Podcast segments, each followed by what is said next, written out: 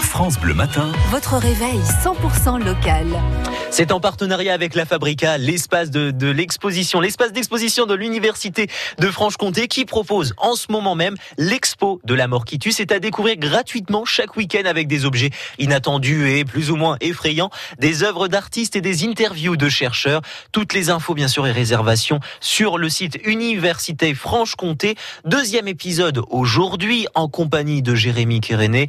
Les zombies existent-ils Nous fêtons Halloween à notre façon sur France Bleu Besançon et nous nous amusons avec la mort et nous découvrons de nombreuses recherches qui touchent de près ou de loin ce sujet.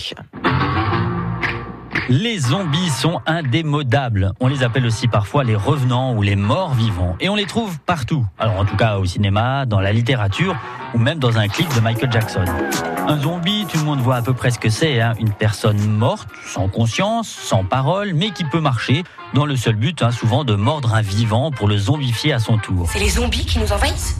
Rien ne prouve que vous ayez raison, c'est encore à l'état d'hypothèse. Mais derrière ce personnage de fiction se cache une vraie question scientifique. Peut-on marcher sans conscience? Peut-on marcher sans tête? Sidney Gros-Prêtre est chercheur dans le laboratoire C3S à l'Université de Franche-Comté et en quelque sorte, il travaille sur cette question. Plus exactement, il s'intéresse au rôle de la moelle épinière dans le mouvement.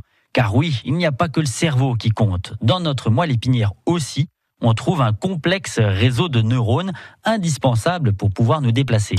La moelle épinière contrôle les mouvements réflexes et semble même pouvoir maintenir des mouvements complexes qui auraient été initiés par le cerveau.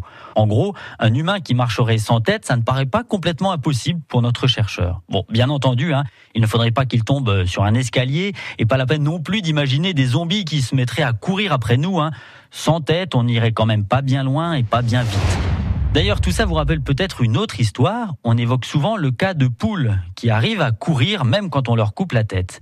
En 1945, aux États-Unis, un poulet a d'ailleurs fait sensation. C'est Mike, Mike, le poulet sans tête.